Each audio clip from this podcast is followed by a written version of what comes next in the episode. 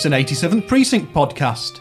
This is the only podcast in the world dedicated to Ed McBain's seminal series of police procedural novels, which began in 1956 with Cop Hater and ended in 2005 with Fiddlers.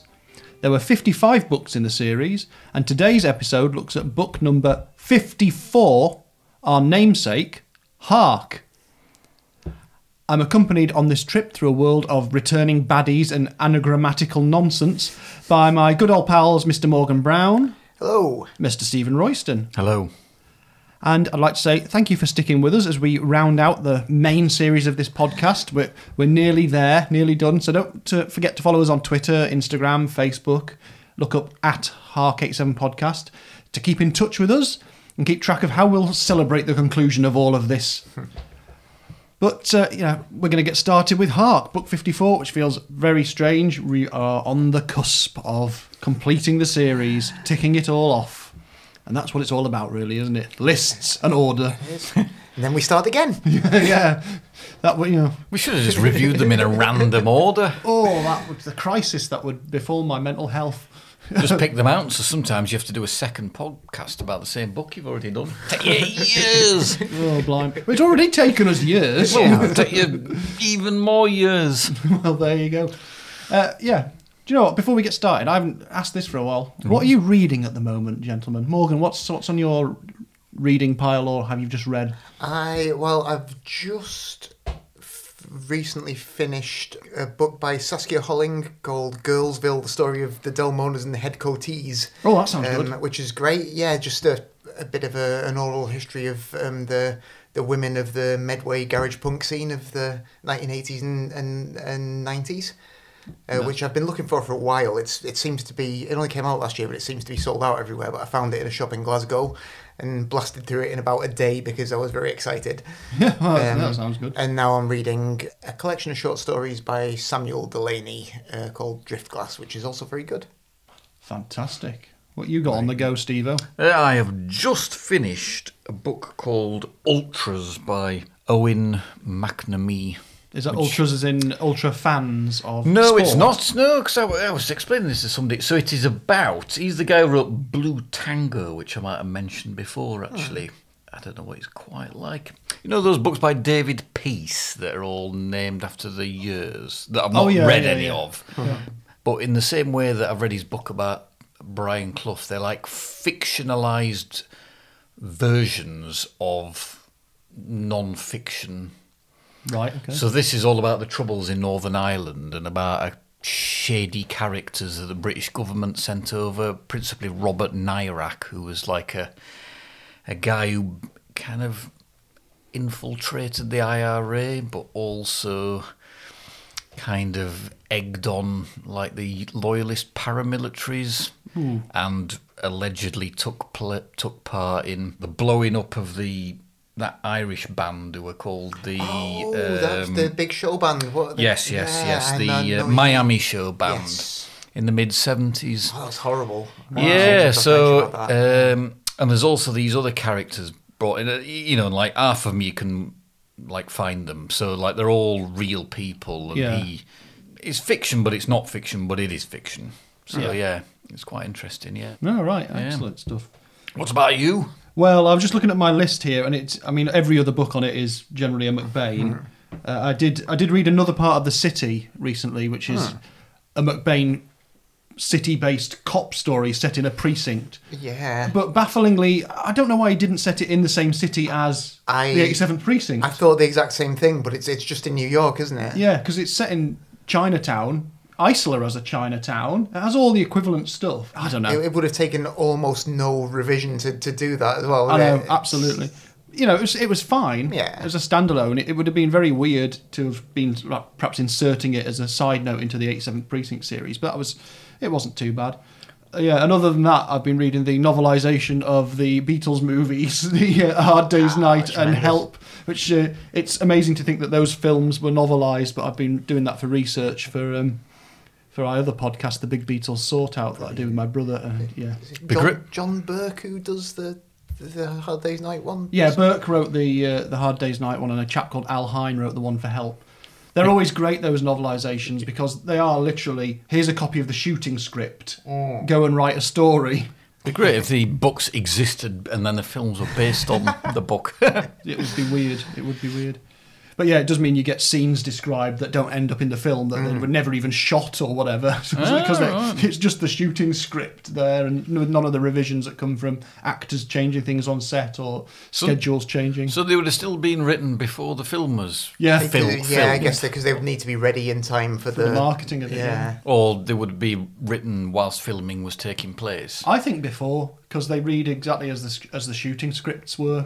So I think it's basically just someone's told, is the script. Go off and write the novelization of this, regardless of whether it bears any resemblance to the finished product Brilliant. at all." There's a gazillions of those for like science fiction films, aren't there? Mm. Yes, there definitely is. Hmm, interesting. Right. Anyway, there's some uh, additional book chat Yeah. for you this this mm, episode, Indeed. But we will get on to uh, Hark eventually once we've talked a little bit about 2004, the year in which it was published, and and I'll give you a review of uh, McBain's doings at the time. His comings and goings. Yes.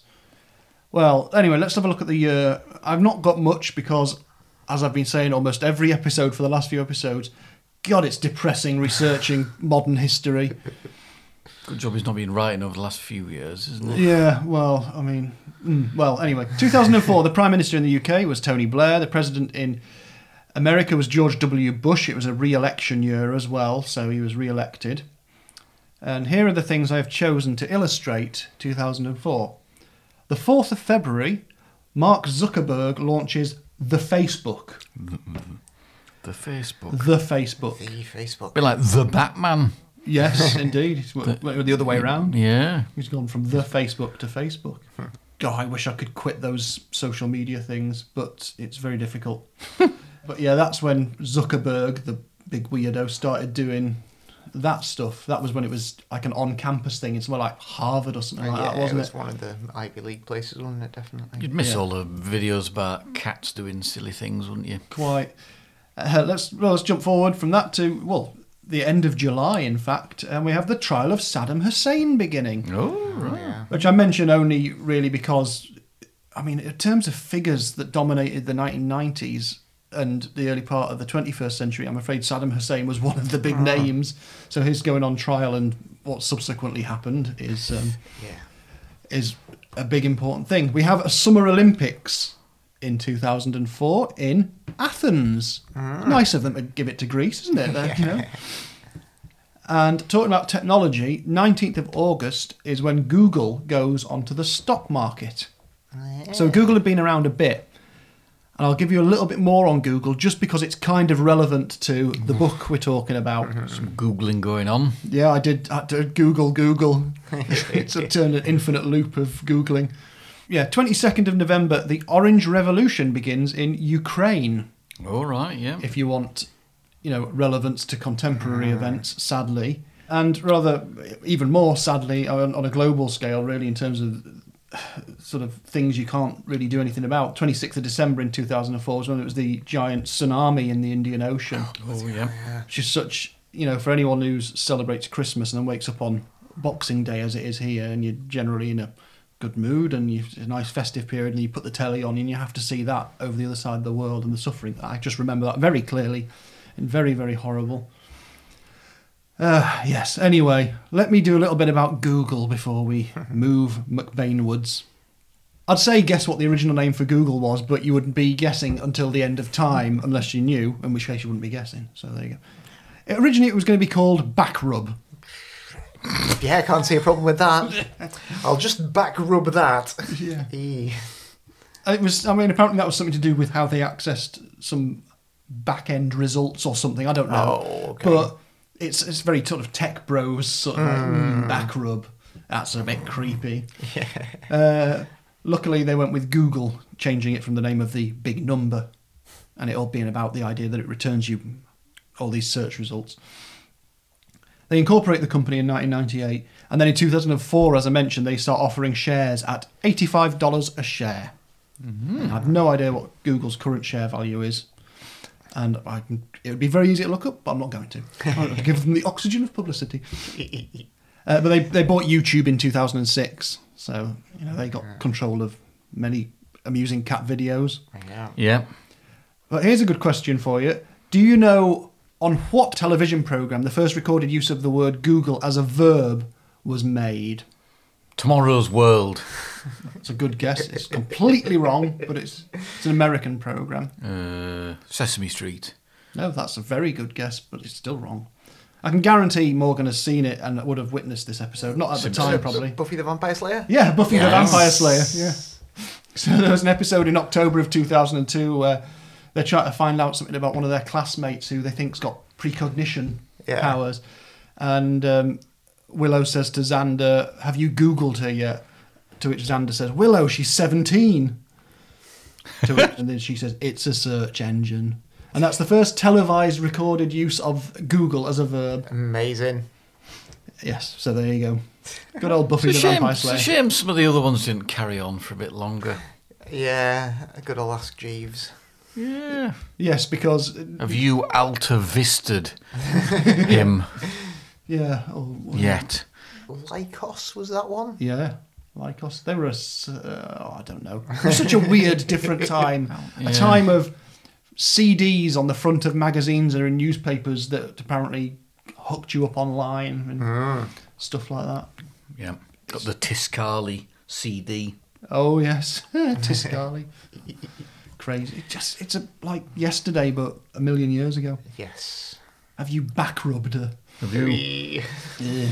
Um, No, I haven't. Uh, yeah, right. Anyway, for McBain, uh, obviously, we know from talking about his illnesses and things like that. I've not got much to say about his actual personal life and health at this point. He publishes Hark in 2004, and the other thing he publishes in 2004 is, or he doesn't publish per se, he writes Love or Money, which listeners to this podcast may have heard the mini episode I did about it, and if you haven't, go back and do your homework. which he writes for the BBC short story competition called End of Story. So he writes a story with a cliffhanger in it, and then people were invi- uh, invited to submit. Some people went out and met him, and he chose the ultimate winner. What to resolve the story? You Yeah. Mean? Oh right, I see. But Oh, he did. But he did also write his own end to it. Hmm. So there is a little mini 87th precinct story that he wrote. Oh, right, so that's why I did that little separate podcast about it. You see, that's the how I. That's my reasoning. Hmm. Yeah, and I will say I did. I did sort of summarise in that episode some of the endings. The, the six endings, I think, was it that there were six endings chosen by a panel. Then three of them went forward to McBain, and he chose the ultimate one. And the ultimate one was definitely the best of the six. And some of them were like, these people have never read the books at all. I haven't got a clue about the which the you know the competition doesn't require that you do. Yeah, it's, yeah. it's very strange to read something where it suddenly quite jarringly doesn't have the feel of it. Not necessarily the skill of McBain, because you know he's a writer who's been writing a long, long time. These, these people weren't necessarily they weren't professionals. But yeah, some of them it's very, very jarring. Anyway, so you can look that up. Still, still, it's still there on the web, archived on the BBC's pages. Okay, so let's get on to Hark, a name I chose for this podcast because I like the sort of announcy feel of it. Having not read the book myself at the time, I mean, I could sort of retrofit the idea as well that this book's got quite a lot to do with um, looking up stuff on computers. So, you know, this is a podcast which relies on computing technology. I can retrofit it like that if you like. But yeah, let's ascertain. Steve had you read it before? uh, I had indeed, yes. And Morgan? Uh, I didn't think I had, and then I started reading it and realised that I absolutely, totally had, yes. Yeah, I think it's one that you would remember very quickly once the concept kicks in. Yes, it came came flooding back then, yeah. Well, I will, as the uh, most recent reader, I will try to summarise the main thing that goes on here, and that is that the deaf man is back, He is. and this time his weapon of choice is anagrams and quotations and some numbers for some reason. And yeah, palindromes. Palindromes yeah. getting there, word games, number games. Essentially, all the things you just wouldn't use if you were trying to do what he was actually trying to do. Which is a, a fundamental problem to his character and the story, I think. So he's basically he's teasing the 87th precinct. He's back, having been left for dead in mischief a few years before. Yeah, rather than just carry out his crime as usual, he wants to wind up Steve Carella and the 87th precinct. He's putting in a distraction technique so they don't know whether it is a Stradivarius violin that he's going to steal or a first folio Shakespeare book that's currently in the library in the city. And we also have peppered throughout this as well lots of romance issues. I say romance not in the sense of this is not lots of people looking at each other with love hearts in their eyes, although there is at least one pairing. Yeah, a little bit, a little bit of that. Yeah, there is one one and a half pairings, let's say, because Ollie Weeks gets his moment with uh, Patricia Gomez at the end. But mainly, it's uh, two couples essentially falling. Four couples and two weddings. It's a bit like the film. Yeah, that, the film four couples and two weddings. uh, yeah, there is a lot of uh, there's quite a bit of family stuff because Carella's family. One wedding. Two. Well, It, well, it's one dual wedding, Yeah, isn't it? yes, so yeah. Carella's sister and mum get married. Yeah, there's all sorts going on in here. And then we, yeah, like I say, we get Ollie Weeks coincidentally coming in to investigate the death of a pimp, which is related to the deaf man being there and someone he's using, which then sends him down a path where he discovers the person who stole his manuscript, Oh, you do. Yes, I've forgotten about that. which we will get to uh, the plausibility of some of this stuff. And yeah, it's a fairly chunky tome, I think. I mean, Stevo, to spoiler here, is has got a different edition to the one that Morgan and I have. The paperback runs to 352 pages, so it's a it's a solid beast, really. Yeah. Um, it doesn't look super massive in Stevo's edition, but it's you know Tiny writing. No, the, for that size, that's slightly l- larger than usual, I think. yeah. they're not they're not tiny books at this time, are they? But I think that's pretty typical of the market. I think so. Yeah. let's try and get into this then. I mean, I am going to come to Morgan first and, and just ask for sort of first impressions before we get stuck in, or rather your re-impressions. Yeah, I mean, I, I um, I can't remember where in sort of in the order of the different Deaf Man books I actually read this originally. I mean, I, I do I do always enjoy his preposterous schemes, but I mean they are preposterous, and this one is like fairly high up in terms of the the sort of most preposterous, isn't it? Yeah, I, I think possibly when I originally read it, I, I was it might have been quite relatively early on in my 87th precinct fandom and I was just sort of devouring these books and just kind of dived through it and didn't really think too much about how ludicrous it was and I think now coming back to it after we've sort of um, gone through the entire thing in order you're sort of a bit more aware of how daft it is compared to some of the other things I, I, I, I know with the Deaf Man ones you sort of it's a bit different to reading a normal entry in the series, Yeah, isn't it? definitely. You, you, you accept a certain amount of ludicrousness. Uh, some of the throwbacks to earlier books I could definitely have done without because, quite a lot in this, isn't there? yeah, some of them are fine. Then I think because the last Deaf Man entry was probably my least favourite book in the entire series, uh, I wasn't too happy to see some throwbacks to that coming out. So I don't know. Steve, do you reckon you could list the uh, one, two, three, four, five, six Deaf Man books Um, off the top of your head? absolutely, definitely not. Uh, eight black horses. The Heckler first, yeah, eight black horses. Yeah, the is Heckler there. is one of them. Heckler was 1960. Fuzz. Fuzz 1968. Well, you got much better memory than I have. Then the sequel to Fuzz, the sequel. Let's hear it for the Deaf Man, 1973. The only one with his name in it.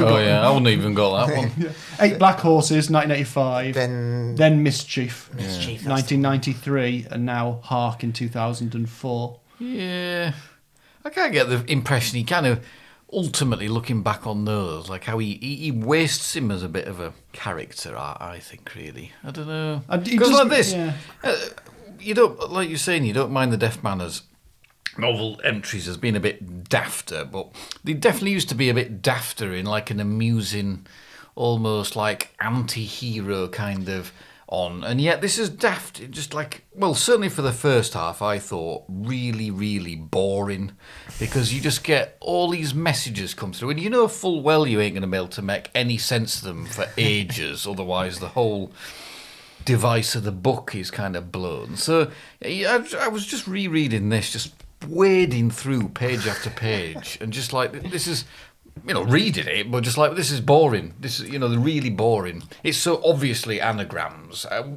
it would take Yes. Yeah. any person over the age of ten about one second to realise that's probably what they were, and yet you have chapter after chapter of about twelve detectives li- re- taking what they say literally, and it's. I just found it stupid. Uh, but halfway through, when that device ends and the they kind of latched on to what he's on about, it settles down then, and I Yeah, the found the, folk- the, back yeah. half a lot more interesting, and engaging, and it it then starts to rattle along with the caper, and the other stories gained a bit of momentum as well. But the first half, I, I thought was. Yeah, I'm- not not a great read, really. No, I'm kind of with you on that one. Uh, I mean, the, the notes never really stop coming, but there is a point where the focus shifts. Yeah, And, and like you say, the caper kicks in, and you get the stuff that you like in a caper, like Yeah. someone doing the, oh, how do we replace a chauffeur to, you know, get Yeah. all that stuff. I think those that was kind of the strength of the earlier Deaf Man, ones, particularly like uh, I guess uh, there's uh, at least a couple of them where he's got like a little crew, and you Yeah. you spend half the, the the novel kind of following his machinations, don't you? And that's quite fun, I think. Whereas Uh, these the, these ones you just see the notes coming in, and then occasionally him uh, displaying his tremendous. Uh, legendary sexual magnetism, which is always a bit creepy and disturbing, and we don't really want to see. Yeah, exactly. Yeah, so that's that's what I mean about he wasting him as a character. Those early ones, I've probably mentioned it in those. Like, always remind me a bit more like the Parker books, where he's got a bit of a squad, and one of them's bound to be a bit of a liability, and you know it's all going to go totally tits up at some stage, but you can't quite work out how or why. But this kind of lacks all that, really. Yeah. Yeah, um, because the only person he works with in this is the ex prostitute that he hires to do all his running around. Yeah, who he, he seems to just let, let her to handle it however she wants, which is uh, unlike him really, because he normally controls everything down to the last detail. She's incredibly sloppy and gets the police after her. He never really gets out of his dressing gown, does he, in this? Just he just can't be asked, can he? Yeah, you see all that device. So yeah, all these messages he's sending. He he he, he picks up this girl, doesn't he? And then he gets her to find means of getting the messages to the precinct station, which she ultimately does by. First of all, getting prostitutes to deliver them, but then that all goes awry. So then she gets like drug addicts Seems after like that. A, a very expensive and risky way of getting some messages Uh, yeah. I cannot believe that. I don't know how many messages are in this. Must be fifty plus. that Oh, they, they would all be. Del- you know, it's just it, it, it's just so uncredible. um, so yeah, uncredible, boring note, notes take up about a third of this book, and it's just yeah. Yeah, I think one of the other problems is it strikes me, and the, I think what's telling is there's an acknowledgements page at the back of this book where he acknowledges Daniel Starer as his researcher who's been with him for quite a while, and clearly he was going to have to do a lot of work because he said to him, "I need quotations from Shakespeare. I need this. I need to know how a computer works, all that sort of stuff." And clearly this guy's had lots to do, but there's he's devi- he's devised this concept of anagrams. He's devised this concept of using Shakespeare quotes, and then there's clearly not enough Shakespeare quotes to meet his needs. Hmm. So he's had to just start making things up, which then translates into the actions of the deaf man as a character. Hmm. And so it doesn't make any sense. The whole scheme just falls apart. Yeah, it's it's it's all over the place, isn't it? It's not not one coherent scheme at all. It's just Yeah. it's a bit of a shambles. I mean, I, I slightly prefer it to the one in Mischief, which was I, I thought was very poor work from the Deaf Man, which is didn't it involve some kind of made up science fiction novel Oh, for some reason, and then. Uh, an announcement that so Oh, that he somehow yeah. knew was going to spontaneously cause a race riot, which obviously Oh. wouldn't have happened in real life. It was just Yeah. absolute garbage. But this one's not far behind. Yeah. It's also got some of that element of eight black horses, where he's but in that he's got a consistent thing where he's Yes. sending pictures. Uh, eight black horses, yeah, that that's kind of that's what you want a bit more. It's like, Yeah. yeah, Well, yeah, the- and the police can be excused for not knowing what on earth they are, but in this, it's like there's no excuse for not like clearly noticing that the line has the same letters, same exact same number and same letters. Yeah. Yeah. It's also I'd not thought about it before with the googling. So he's obviously trying to like stick in the in like the modern, you know, the, the contemporary times, isn't he? With with that, and obviously Carella using that to try and solve it. But then, but then at the same time, the deaf man's using like a real 19th century writing to the police kind of messages Yes, yeah, to, it's like handed something to the desk. Yeah, it's, it's like never occurred to him that he could save thousands of dollars by just sending him an email instead. yeah, so it's just yeah, it's, it's just yeah, it's all a bit. Yeah, It's and all a I, I bit think mad.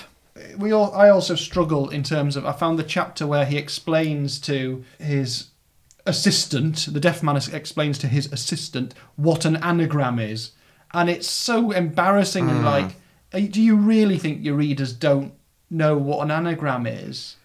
And he's using it as a bit of I don't. It, it doesn't work for me in terms of the deaf man as a character. It's one thing for him to do the deaf man explaining in detail how the odds of, of something work because it shows him then as a real genius. Hmm. Yeah. But everyone knows what an anagram is. yeah, I mean, I can believe that to some extent the deaf man is also a condescending prick, Oh, which yes, is how he comes across. But I, yeah, yeah, he didn't. He, he obviously doesn't need to explain that, and to, to suggest that there's a character who doesn't know what an anagram is is just seems ludicrous. Yeah. Yeah. Right. Well, let me do a little bit of through the story, um, through some of the beats in the story. I mean, the first chapter is about is an is a direct follow on from Mischief. I mean, not time wise. It's a follow up to Mischief because he's tracked down the woman who shot him and left him for dead in that book. Yes. He's been off to find his special doctor who fixes him up, and he comes back to find this woman who, for some reason, has stayed in the city or has come back to the city where As you do. Yeah. making herself easily traceable. Yeah, and he just he finds her, steals a safety deposit box, and kills her. And I mean that gives us a body to for the police to Yeah, chase anyway. And we get Monaghan and Monroe turning up at that crime scene, and we learn that uh, Monaghan has been married at least twice, which is to the shock of Monroe, who doesn't even know that he's married now, They've been partners for. however long. Yeah. We get yeah establishing scenes with Kling and, and Sharon Cook. We get Cotton, who is now seeing Honey Blair, the news reporter. That's the one thing I didn't mention. Oh, The other thread in this is someone taking pot shots at Cotton Hawes, and how he investigates that affects his relationship. That that was another really strange thing about this book, in that like none of the other de- detectives seem to really give too much of a shit about that story. No, no, Is that's it? true. That's just true. You know, uh, and yet in previous episode uh, episode uh, books where like one of the detectives has been shot at, the whole Yeah. like the whole yeah. police Absolutely, yeah, the, the force squad rallies round, doesn't Yeah, they? yeah. In this is they don't even talk about it, let It's like- alone investigate it. It It's just like, like, really, turns out no one likes Cotton, so they're all secretly happy that someone's taking it's a just pot shot at really, him. Yeah. That's another really odd aspect to the whole thing as well. Anyway, Yeah, it certainly is. I mean, it does give um, Richard Genero the, the chance to talk to Cotton Hawes and say, "Oh, I was shot in the foot once," which is an which is a throwback to Fuzz, one of many Yes. many many throwbacks in this one. Um, what I was going to do was actually, I I think I'm sure we touched on this before for some reason. The anthrax mailings in the US are mentioned, and that kicked off. You were working in a post room at Yes. the time, weren't you, Morgan? Yeah. I'm sure we I talked about this perhaps when um, it came up in some of the history Hmm. sections we were doing. But it did change how you handled post and stuff, didn't it? Yeah, definitely. I mean, we- we certainly all the latex gloves and and yeah, various other bits and bobs that we had to, to do, and yeah, more sort of checks on everything. And so that's why, as you know, there's the curiosity of someone delivering stuff to by hand is, uh, you know, mentioned in a bit more detail. Anyway, notes keep arriving. Essentially, I've, my notes are notes keep arriving. They certainly do. Yeah, That's mainly what happens. yeah, There are some notes. yeah. and they start with anagrams, then they start with read them both the same way around, Yeah. and then they go on to Shakespeare, don't they? That's just- generally the pattern they follow. Yeah, I, I got so lost in in the Apart from when Parker sends a pretend one to Richard Genero Oh, yeah. that reads "Hello, asshole" upside down. That was, that was the best note I thought. Yeah. Yeah, there's um, a section of this where Eileen Burke's asked to go and cast a woman's eye over the crime scene. Oh yeah. Um, and she makes a reference to a Disney film where they hired a, a teenage girl to look over the script. But it turned out this girl was a 30 year old woman. And I can't, I couldn't find out what that was. That It- f- does feel like it must be a real thing, but I don't know. So it's a Disney film that was written in before 2004. Hmm. So where they sort of got a teenage girl in to check over a script. So I don't know what that would have been. I Hmm. couldn't, I just couldn't find that. So if anyone knows, I would be interested. And then yeah, and she go. uh, Eileen goes to the safe deposit place where um, Melissa's just taken all the cash, and never once do they consult CCTV. They could have found out who it was at that point. Yeah, And I mean, so he, wig- it's as though he's kind of lost his bearings on how crimes would be solved, really, because they could have they could have just got the CCTV of the uh, the the bank. yeah. There she is. Well, Find very, that person. Very true. Yeah. I know he always says that the, the, the squad start acting like idiots when the deaf man's involved, but they Well- really do, don't they? They do. They do. Yeah. Then we've got Kling discovering that his wife is mentioning by name another man by first name, and this oh, just makes you want to push Kling out of a building. Mm. It, he just instantly starts being suspicious of his wife talking to a fellow black doctor, and it's kind of the thread of black and white relations that runs through a lot of these stories, played Yeah. out through, Yeah. uh, through making Kling into an absolute dickhead. Yeah, it, it's it's that's all really heavy-handed, isn't it? Yeah, it is. It is. Oh. Because they then talk about.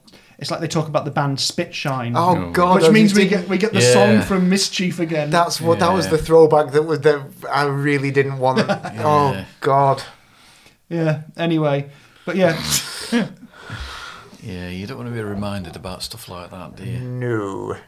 Carella, who is presumably using an abacus at work, um, goes home with a bunch of Shakespeare books he's got from the library, and his kid says, "Oh, why don't you just use Google?" This is.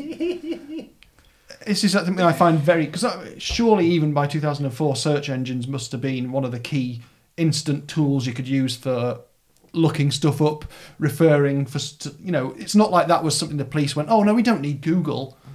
We've Ah, got magnifying glasses." I I think you'll find it, it wasn't actually until 2005 that a 12-year-old told the New York Police Department to start using Google. yeah, yeah. Yeah. I think a lot of these things are just.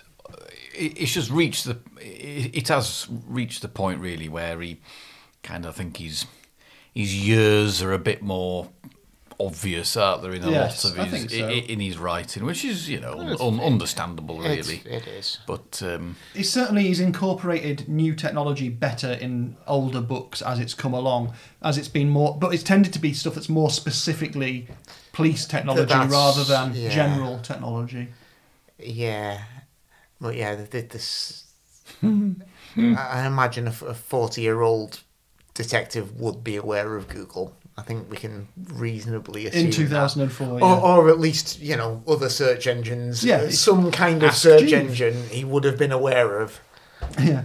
But I will say, I did check out to see whether the website that his son Mark, Carella's son Mark, shows him, Rhyme Zone Shakespeare Search, whether it was a real thing and whether Yeah. it still exists. It is real and it does still exist. Marvellous. And so I could replicate exactly what they did by typing Darling Buds into uh, Rhyme Zone Shakespeare Search and it returns it exactly. It hasn't changed in all that time. And there's very few websites that haven't changed That's in, amazing. in the stretch of time we're talking about. I'm, I'm choosing to believe it looks exactly like a, a website from. It d- 2008. it does, yeah, Has yeah. it got a little counter? Uh, well, I didn't see a counter at the bottom, but I will show you a, a quick. Um, just as Ah, a number love it. three now. now I've After visited. Ed McBain, David, what's his face, and now you, Uh, yeah, Daniel Starer and then, then Daniel me. Starer. Yeah. Uh, let me see if I just. I'll show you guys the picture while I'm here. I did put it on our um, Twitter feed, and it looks essentially like that's the top of the page. That's brilliant. Love so it's it. just like that in the Oh, centre of right. the top of the page. Excellent rhymes. Amazing. Well, there you go. But it works. It, it, it does what it says in the book. so somebody created that like 20 years ago, and, And just here- sat there ever yeah, since. and I've lost. Yeah, insane, really. Yeah, so someone attempts to shoot uh, Cotton again. There's some weird little scenes where um, S- Steve and Teddy meet a caterer for this upcoming wedding. The fact that yeah, the time scale in this doesn't work actually as well because he's still trying to get a caterer for the wedding. Literally, I think a week before the wedding's happening, which seems a bit close to uh, to call. Clearly written by a man who's never planned a wedding. I would say. Had several, never planned one. yeah, yeah. we also do get the coupling up of Hal Willis and Eileen Burke. They get partnered together, and the sort of jokey love they had for, uh, you know, the situation they were putting in Fuzz finally comes to fruition in this, which I think is nice because Yeah. Hal Willis hasn't had much to do in this at all, really, and his only real romantic story ended in absolute tragedy. Yes. So, Yeah, he's always been a good character. actually, Yeah, I- didn't he? I like- He had like a he had a fair run of prominence in like some of those like late seventies, early eighties Hmm. books, didn't he? But Yeah, perhaps good, underused as a character. I don't know. good, good for those two anyway. Hope it works out for him. yes, well. we'll see in the remaining Yeah. book. Yeah, maybe Right. we don't. I don't know. Well, Maybe it's not long enough for it to go tits up. Notes keep arriving. I say again. There's a reference to the birds. Of course there is. Yeah, someone says that movie that Hitchcock wrote. Uh, and, and Oh, then we have an appearance for, of Captain Frick for the Oh, first yeah. time since 1992. Yeah, he's, he's, he's good. He's good value, Captain Frick, isn't he? Yeah, he actually, you know, does something in this. He has a couple of pages where he's doing something. and our uh, the deaf man's assistant Melissa goes out and buys a gun. So this is something the deaf man hasn't figured out: is that if he gives someone a load of money, she might not necessarily spend it on exactly what he wants her to spend it on. Yeah, she ends up killing her former pimp. It brings Ollie Weeks into the whole thing, and we get to learn that there's a Greek musician playing a Stradivarius appearing in the city. We get to learn that there's a first edition, Folger first edition of Shakespeare in the city. Again, that all checks out. The Folger mm-hmm. Shakespeare Library does exist. There are something like 82 copies of the first folio in their in their collection, and you can talk about websites if you want to. You can go online and see a digital version of it. Mm-hmm. It's a lot easier to do the research for this book now than it would have been in two- in 2004.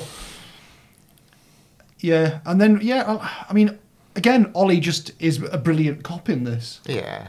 And, Yeah, and, and in fact, a better cop than he's ever been because he's not as he doesn't succumb to as much temptation. He's not as rude. He's not as as horrible. He, Yeah. he occasionally finds himself checking his own racism a little bit. Yeah, Occasionally. Yeah, he's just relentless, isn't he? When he's on like Yeah, that- he's on. He's uh, However dodgy some of these these books get, the, the scenes where Ollie's just doing his doing the legwork are always a joy, aren't they? yeah, Very yeah, that was. Yeah, so, so some of the best scenes in this are with him, especially well, jumping ahead maybe, but uh, yeah. Well, when- we'll get he- there. Yeah, So yeah, the, the caper part of it, where the deaf man hires a limo and he, he sort of talks to the driver to work out where they got the uniform from, and the driver turns out to be from the UK, from England, and again, you see, he does all this research. So he, he tasks Daniel Starer to to go and, and do all this research, and then he has a character and he says, "Oh, um, whereabouts in England are you from?" And he says, "Oh, I'm from London. I'm from a place called Cheapside. Do you know it? Cheapside's not a residential area. Oh, no, I it's just yeah. by St Paul's." Yeah, yeah, you you'd just say I'm a Cockney, wouldn't you? Yeah, no one lives in Cheap. I got bombed in the Blitz. There's not been any houses there for, as far as I'm aware. Not unless you're uh, it's a street as a well. as an Russian billionaire, I suspect. Well, yeah, you might have. A, you might have a, Yeah, but no, you're, you're right. No, nobody would ever. Say, "Oh, I'm from a little area called Cheapside." Yeah, no, no, they wouldn't. You'd say, "Oh, I live near St Paul's." If you live near St Paul's or something like that, I don't know. It's just Yeah, he's he's always done that. he's not when very it good at comes- his London stuff. is he? No, Anyway, it's almost he knows too much about it, and therefore he get too So, detailed. yeah, somewhere between too much and not enough. Yeah, yeah. too much is. simultaneously. Yeah. Yeah. But we do get Ollie coming across by chance a, uh sex worker, prostitute called Emma, who he turns out to be Emilio, who was the person that stole his book. In a brilliant bit of coincidence. The uh, yeah, the scene where they, he takes him back to the uh, station house, and he's uh, that's that's that's like a really good bit, isn't he? Because Yeah. you stole my book. You didn't write it. yes, I did. There's a bit where he describes Ollie as like Ollie darts out of his chair and he's coming around the desk with his hands outstretched. Yeah, like, you know, you it's can almost see that like a cartoon. Yeah, you type- can. Yeah, yeah. You can. Why you- I'm I'm her. You can't be. I've met her. What do you mean you've met her? Yeah, I think that's And he was like, "Why?" You was like, "Oh, don't worry, I can remember it all." He was like, I mean, does it end with like, oh, this is going to be the, Brit- the, the the beginning of a brilliant new, a brilliant relationship Yeah. or something, and then he he records him re- re- reciting it, doesn't he, word for word? Yeah, so yeah. Because he says he burnt it. I want it back. You can't have burnt it. it's just. I mean, Why yeah. did you burn it? it's it's a very funny sequence. I mean, mm. it does make you have to believe that this drug addict sex worker remembers word for word something from you know a couple of years ago, probably in the timeline of this. I'm not sure where the timeline goes. It's very hard to follow with that. Hmm. But you know, I guess they got so involved in it they've like read it countless times. It's, it's, it's as novels go, it's a, it's a chapter. yes, exactly. They just it does say that as well in here, doesn't And it? then the scene after that, all the other detectives are crowded around saying, oh, "That's amazing! Like, did you really write that?" Yeah, it's bonkers. It's bonkers. Uh, one thing I really do like about this, talking about um, men from the uh, United Kingdom, is that it turns out at the special event at the library to do with the Oh. the Shakespeare book, Patrick Stewart's turning up to do Oh, a yeah, reading. I love the idea that the the world of uh, Star Trek: The Next Generation has, has crossed over. Well, the, the world of the human man, Patrick Stewart. It's the it- well, it can be the only entry in which somebody from Huddersfield's in one of these books, anyway. That's very true. That's Well, where's very from Mirfield, near enough. Yeah, get it right. We don't want to get letters from the you know, Mirfield gang. but yeah, I like the idea that it's just dropped in that Patrick Stewart's going to be there. Yeah, and uh, yeah, what we what else do we get? Kling's still following his uh, his partner and uh, this other guy and a third person, a, a, a white woman that they seem to be meeting up with. Hawes does manage to track down the shooter, not realizing that he'd sent a note to Honey Blair to say, "I wasn't trying to kill you." So, Which he withheld. yeah, in order to keep the story big on the news and oh, Yeah. yeah, it's not good. not good. But we also get another point where Carella's with his son looking up stuff on Google at home, and the word "grot" is used. And oh, Yeah. I'm gonna have to get the page up on this. It's page 297 in in the uh, paperback. Yeah, that, that's ugh. It says, "Nice grot. Stop. What's a grot?" Carella asked. British slang, Mark said. Brit kid in my class says that all the time. I feel a bit grot today. what? No. yeah. I appreciate we weren't kids, thirteen-year-old kids, which is how old Mark Mark Carella's supposed to be at this point. Maybe all the thirteen-year-olds were saying this in, In 2004. I don't, I, I don't think so. What I do like about this, though, is the word grot is clearly a shortened form of grotty, grotty being a shortened form of grotesque. Uh, the first time the word grotty is used in the Be- is in the Beatles film A Hard Day's Night. First time that was ever used as a well, the first time it was recorded on on anything. Amazing. So, but no one, I- no one I know has ever said, "I feel a bit grot today." Hmm. Oh man, I don't. I mean, I think yeah. By even by the time we were thirteen-year-olds, grotty would have sounded a bit odd and sort of dated, wouldn't it? Yeah, Unless you were referring to Grotbags the Witch. yes, Yeah, and grot- that's a whole other story. Yeah, grot, but yeah. It's yeah. So again, sorry. I think this is this is what you get with this podcast: a uniquely British perspective of, of people getting annoyed about things. It's all we can offer, though, really, isn't it? That's all we've got. Yeah. So anyway, we, we, we roll in towards the end. Essentially, Kling confronts Sharon. Uh, turns out to be entirely innocent, and he's basically put his relationship on the rocks. The caper finally takes place. It turns out it's the violin that the deaf man's after. What he's foolishly done, though, is leave his computer um, available to be hacked. Well, cracked is the word they use. I mean, she basically just logs on and looks at his Just switches it on. and just looks at his stupid records and finds that he's only booked escape tickets for himself. Yeah, It's, it's kind of like the um, uh, the episode of The Simpsons where uh, Lionel, Lyle Langley, who's built the monorail, has, has left in his office a, pi- a cartoon of himself escaping with bags of money while the monorail falls to pieces. sort of like that. Yes, absolutely. yeah, yeah. And everything's just neatly laid out in, like, helpfully labelled folders, isn't it? Yes. Yeah, he's, he's become a very sloppy criminal genius by this stage, hasn't he? He's um, But again, we've had a story not long ago where it was a computer with really neatly labeled files, although it had anagram names on it. But it was again, it was the suggestion that computers. It's not really how computers work. He's sort of doing a bit like you would expect in a Columbo thing from 1983, where he, it's like that would be the technology MacGuffin. Anyway. But yeah, the deaf man, being apparently the idiot that he is now, gets shot by this this woman. So that's two stories that appeared, two stories where women have shot him. Yeah, that uh, legendary um, sexual magnetism that he used to control people is just not working Yeah. out for him at all these days, is it? He it? cuts it's fine though because he rings the squad room, doesn't he, on his actual phone? Yes. But then Scarpa's in just enough time not to be there when they arrive, so he can't be that far off, can he? Yeah. Trail of blood. Yeah, Yeah, very into a true. wardrobe. Just standing there in his dressing gown, which he still hasn't changed out of. Yeah. and then yeah, that's essentially it. We we find out what the crime was. It goes wrong for the deaf man as usual. Cotton confronts Honey Blair. They sort of break up. Kling and Sharon on a knife edge. Hal and Eileen are they're all right. They're setting out together. having a lovely time. And then Ollie goes and has uh, a meal with uh, Patricia Gomez, who sort of persuades him that he should perhaps go to the gym and drink milk and eat less. And Yeah. he sort of agrees. Yeah, she ma- she manages to actually yeah say that without massively offending him, which is uh, real progress. a huge a huge leap forward for the character really yeah I, I yeah it's nice it's been the most rewarding thing the sort of the rehabilitation of Ollie Weeks has been the most rewarding thing out of all of these books recently and then um, yeah Melissa gets away with the violin She does. there you go Indeed.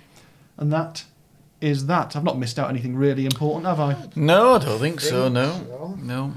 Right. Okay. Well, we'll get to some uh, summing up really, and uh, then give our responses. In fact, and I shall hold a couple of uh, contemporary reviews there ready to reveal afterwards. Okay. So I'm going to go to Steve-O for a, a quick summing up and, and score. Well, yeah, well, I feel I did my summing up to start with, really. So I won't. Yeah, well, I don't- won't. re-. I, I won't repeat my rage. Uh, well, rage, but um, yes, yeah, it, it gets better as it goes on. But too much of this book is spent with the mechanics of sending stupid messages. That said, there are some nice parts, uh, especially with Ollie and when the caper gets going and the proper investigation to it. That's better.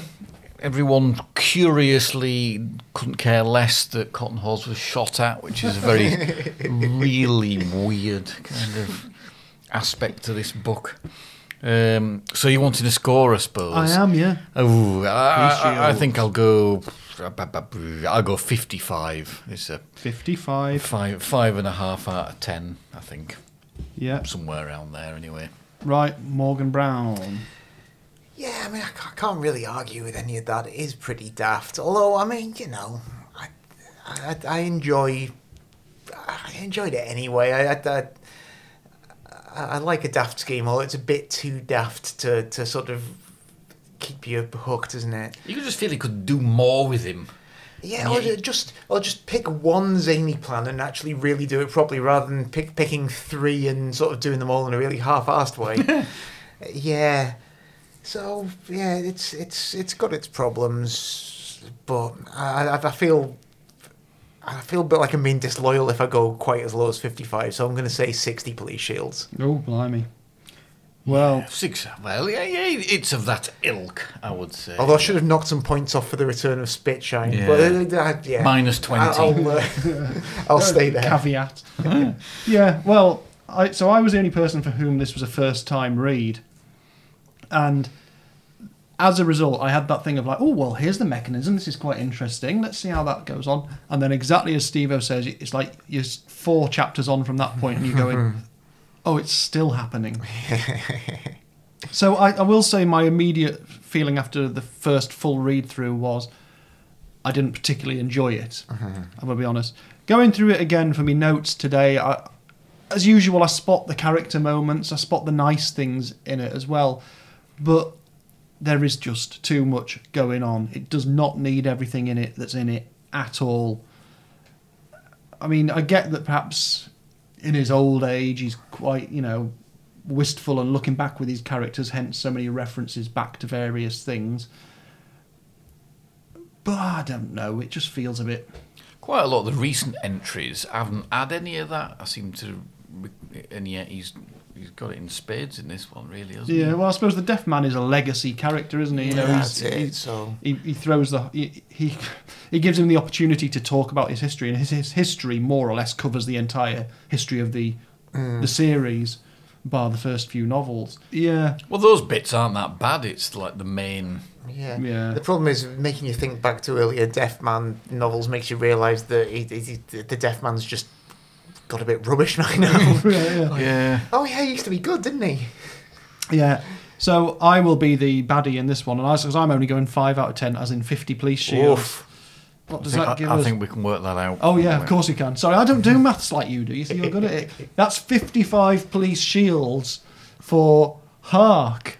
So I wish, kind of wish I hadn't named the podcast after one of our lowest scorers, but you know, I still quite like the sort of exclamatory. Is that the word I'm looking for? Yeah, or declam- I don't know. Declamatory Sure. Is that- nature of the word Yeah. hark.